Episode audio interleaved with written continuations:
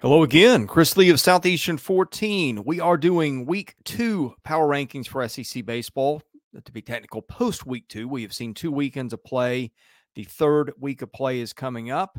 And a reminder before we get into these, our content brought to you by BetOnline, which continues to be your number one source for all your basketball wagering needs, including pro and college hoops throughout the year. With up to the minute odds, stats, and trends, you can follow your favorite team's path to the playoffs with live in game betting, contests, and all the best player props. Experience the world's best wagering platform anytime from your desktop or mobile devices. Head to BetOnline today. Become part of the team. Remember to use promo code BELIEVE, That's B L E A V for your 50% welcome bonus on your first deposit. BetOnline, the game starts here. All right, Alfred Esmond and I compiled these power rankings. We averaged them between the two of us broke ties with the highest vote. Alfred couldn't be here because of technical difficulties today. So it's just me. We will start at the bottom with the Missouri Tigers. Kerrick Jackson has got a tough task with his first team, but Missouri's had some success. We're seeing this team pitch a little bit. We are seeing Trevor Austin, returnee, one of the, the veteran bats in that lineup, having a good year. Danny Corona, the Wake transfer, struggled a little bit. I think he'll get it together. Missouri went win, loss, loss, win this weekend out in California, playing three different opponents. Did not have a midweek last week. Missouri checks in at number 14. Number 13, Ole Miss, which, boy, the, the Rebels have had a roller coaster ride already this season. Uh, Ole Miss, I believe, what was it? Won its first two games last week, dropped two to Hawaii, lost a midweek game to Arkansas State, and then lost Friday's opener to High Point before the bats came alive. Ole Miss, I think, scored what was it, 15 runs in the first two innings of one of those games. Uh, but the pitching, though, is, is really failed Ole Miss so far. Ole Miss has given up more base runners per inning than anybody in the league. And I think that's a little bit of trouble. Josh Mallitz is back, pitching better. That's going to help. But the Rebels have got to find some pitching, as does Mississippi State after last year. But you know what? The state started to find a little bit of that so far we knew the lineup would be pretty good.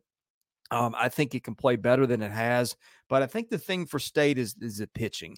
Uh, so far, this team walking fewer guys, keeping the ball in the park better than it was this time a year ago. You've got a talented lineup with Amani Larry, Hunter Hines, all those guys. I think State's got a chance to rebound this year. We'll see how that goes. I know the results haven't been what people in Starkville have wanted so far this year, but but I see some signs and maybe some better things. We'll wait and see what happens once they get into the league. Number 11, Kentucky. This to, so far looks like a little bit like Kentucky's team last year, where they're not going to overpower you on the mound. They're not going to walk a lot of guys. They're going to keep the ball in the park, keep the ball on the ground, and then just beat you with running and extra bases and those kind of things so far, I'm just not sure this team is as good as the one that we saw last year. Now it's early, uh, so that could change. Nick Mingione's a, just a great coach. Uh, this weekend, they lost to Washington State, beat Texas State, beat Kansas. So this is a team that, that I think is lacking some pop, and I'm not sure the pitching is as effective as it was a year ago, but stylistically, a really tough team to match up with. Uh, and, and frankly, as we're doing these tiers, I had Missouri clearly the 14. I thought the Mississippis were in some order, and I group Kentucky and this next team together, which is Georgia. And Georgia's really interesting. Brought in pitching coach Wes Johnson from LSU to be the head coach. He hit the portal really hard. Charlie Condon uh, is just leading a lineup that can rake 22 home runs. I think five, six, seven guys with multiple home runs so far. Th- this is a lineup that is scary. Uh, the, the pitching staff looks like it's better, but here's a scary number. They've given up 11 home runs so far. So it feels like a year we're going to see a lot of 14 to 12 type games on Sundays in Athens.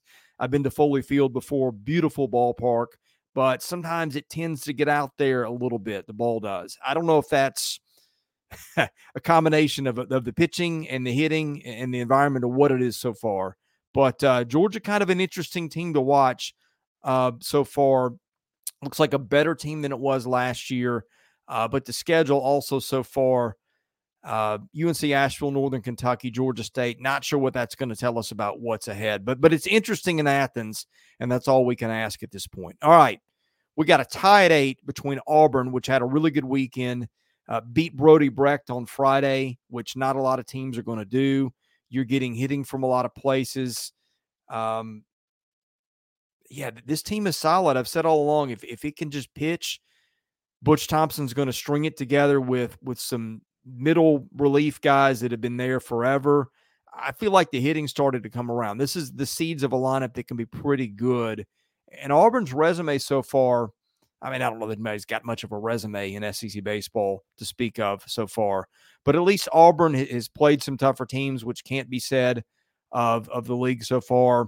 Um, UAB, a, a tougher midweek game than some teams play. I don't know what they are this year, but beating Iowa, beating Wichita State, and then losing a close game to a ranked Virginia team, a good start. And oh, by the way, Bobby Peirce has had a really good offensive start for this team.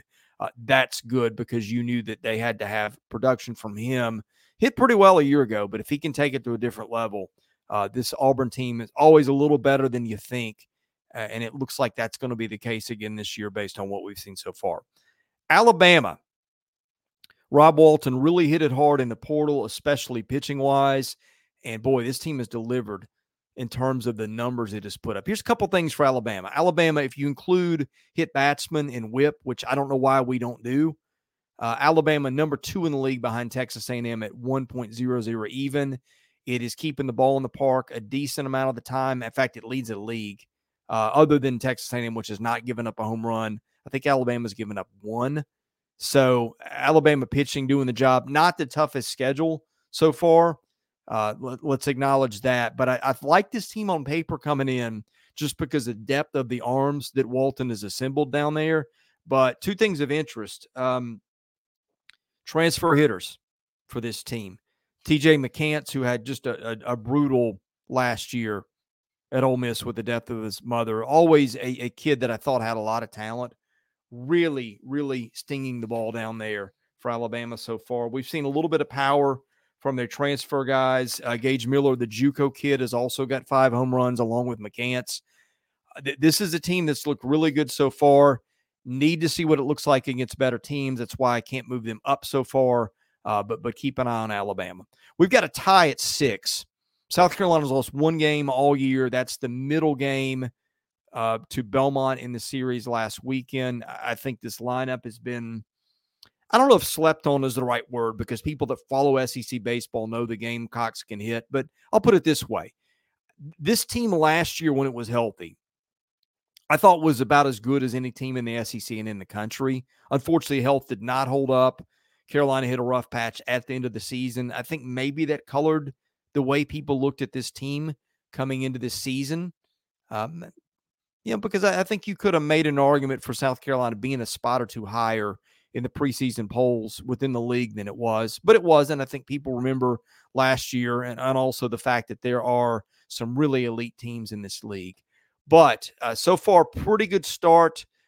Carolina's got one loss. That was the Belmont game. I, am going to be very interested to see how this team pitches going forward with Eli Jones and those guys, Matt Becker. Uh, they've got a, a Swiss Army knife, knife and Chris Veach, who's a pretty good guy to have around. Uh, don't sleep on this team. I, I think they could do some stuff. We've got the Gamecocks tied with Vanderbilt, which has had a weird year so far. Uh, really not a superstar on this roster that, that I can can see so far. I think Vanderbilt's going to pitch better than it's pitched so far. I think the defense has let them down. I don't think this is the, the classic Vanderbilt defensive team that we've seen. I think it'll get better.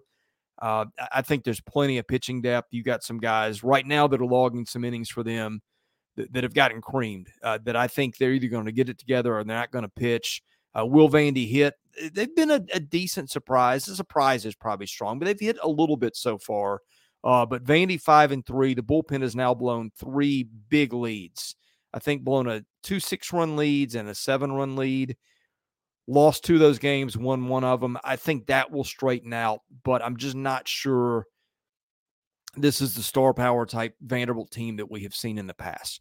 Now, here's a team that I was not as high on as everybody else in preseason because of the pitching, and that's Texas A&M. But so far, A&M's pitching has been the, the best of anybody's in the league. Let me give you some stats to prove that uh, as soon as I can put my finger on them here. And here we go. All right. Number one in the league in runners allowed per inning, A&M, 0.98. Number one in the league in, in the pitching staff keeping the ball in the park. A&M has not allowed a home run yet. Number two in the league behind Arkansas in strikeout rate, 36.2%. That's phenomenal. And the Aggies have allowed the lowest number of free passes just behind Tennessee of any staff in this league. We figured this team was going to hit with Braden Montgomery and Jace LaViolette. That has happened. What has also happened is Ryan Prager, after missing all last year, has, I think, had 19 strikeouts and one walk.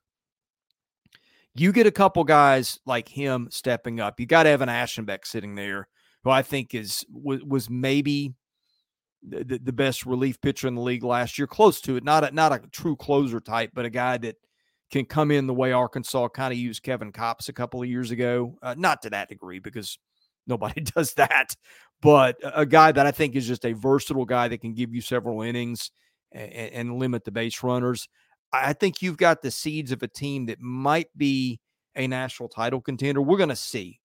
Uh, the the schedule so far has been one of the weakest in the league. I mean, Wagner's not very good. McNeese State can be good.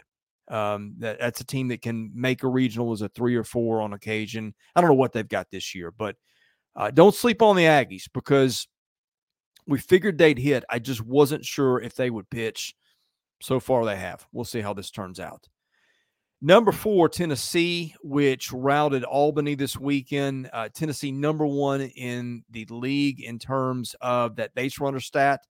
I told you about earlier. That This team is a team that plays in a bandbox, but is able to keep the ball in the park. Uh, one of the better home run rates in the league so far. Uh, free pass rate, 9.4%. That's best in the league. They've got some dudes with Burke and, and uh, Billy Amick, those guys like that. Tennessee usually has got some power bats and will hit. I think we're starting to see signs of that. I think they put up what 22 on Albany and, and, the seven inning run rule game. Uh, but the pitching, I, I, thought people were sleeping on Tennessee's pitching staff coming into the season. I thought it was a little better than given credit for being, and, and so far they've proven me right. Okay, LSU at number two, and, and to be honest, this may be more based on preseason expectation. LSU's hitting is, has not been what I thought it would be so far. Uh, the, walks are coming. I think they're issuing almost a 16% free pass rate, which is one of the worst in the league. That's it's not what I thought we'd see with LSU with all that pitching talent. Thatcher Hurd hasn't been the guy that I think people expected yet. Uh, there's not a Dylan Crews in this lineup. I mean, that's a pretty high bar. Where does that happen? But I think I thought that pitching and lineup balance would be a, a big thing that would carry LSU this year, and and probably still will be. Uh, Jay Johnson is one of the best coaches in the country. I'm not saying count out LSU. What I am telling you is if you just take the last years off the resume, LSU probably isn't tied for second, but but you can't ignore that either. You can't ignore the the job Jay Johnson has done. You can't ignore the talent. I, I don't overreact too early to results when I think a team is really good. That's kind of where I am with LSU. I think I think really right now there's a top five starting with A and M um, and working down in the direction that I've gone and I'm about to go. And to, to me, right now, those teams are probably on a level ab- above the, the, teams below them. All right, next up in that same boat, the, the team that came within a game of winning the national title, uh, of course, before getting beat by LSU last year, Florida. Um, Gators haven't lost since that weird opening weekend where they lost the Friday game to St. John's after trailing the whole time. I finally did get in a full weekend of baseball this weekend. Um, look, this team's got a lot of good young arms. We know about Jac Caglianone. We know about Colby Shelton.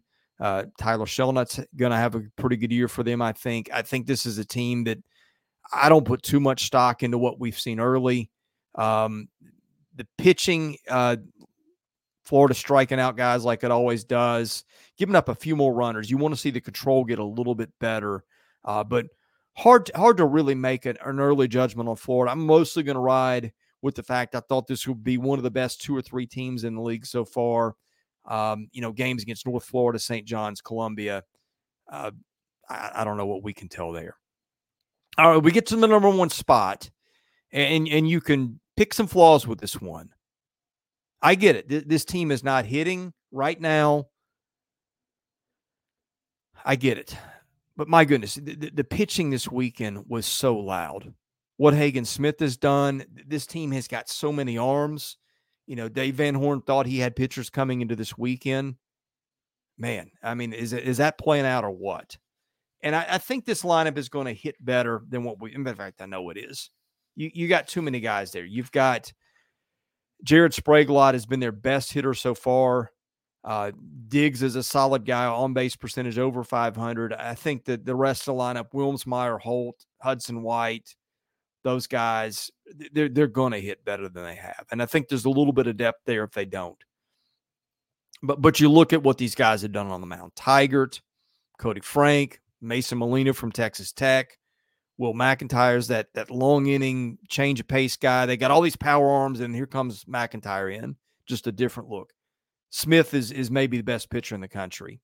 They got Gage Wood. I just think there's so many guys on this team that you can count on. I, I'm a guy that when it comes to kind of breaking a tie, you got an offensive juggernaut on one hand, you got a defensive and pitching juggernaut on another hand, and and Arkansas's defense has faltered a little bit. Nine errors so far, but the Dave Van Horn's guys always play better than that. I'm going to give them some benefit of the doubt. But you look at this pitching 102 strikeouts, 23 walks. And again, the, the, these guys have played some teams, a level of competition. You got some teams in this league that hadn't played anybody yet. They went and took on Oklahoma State, Oklahoma, Michigan this weekend. Went win, loss, win. Had Michigan no hit for what, six, seven innings. Uh, James Madison, yeah, that was opening weekend. I know it wasn't exactly what Arkansas wanted, but it won three out of four. I thought this team had a chance to be the best team in the league coming into the year. The, the, the pitching is everything we thought it would be. I think the hitting is going to come around. Um, yeah, when in, when in doubt, I go with pitching and defense. I think Arkansas right now looks to me like the best pitching staff in the league. We'll see. Look, these these rankings are early. We are trying to balance what we thought of teams coming into the year with with one team that's played somebody and, and got exposed with another team that is run ruling teams in the seventh in, seventh inning and then trying to make judgments out of that. How do you make accurate judgments out of that? You don't. You just guess. it's an informed guess. That's what we've done here, and we hope you enjoyed it. All right, I'm Chris Lee for Southeastern 14, presented by BetOnline. Thanks for watching our power rankings. Much more content, particularly on the basketball side, coming soon.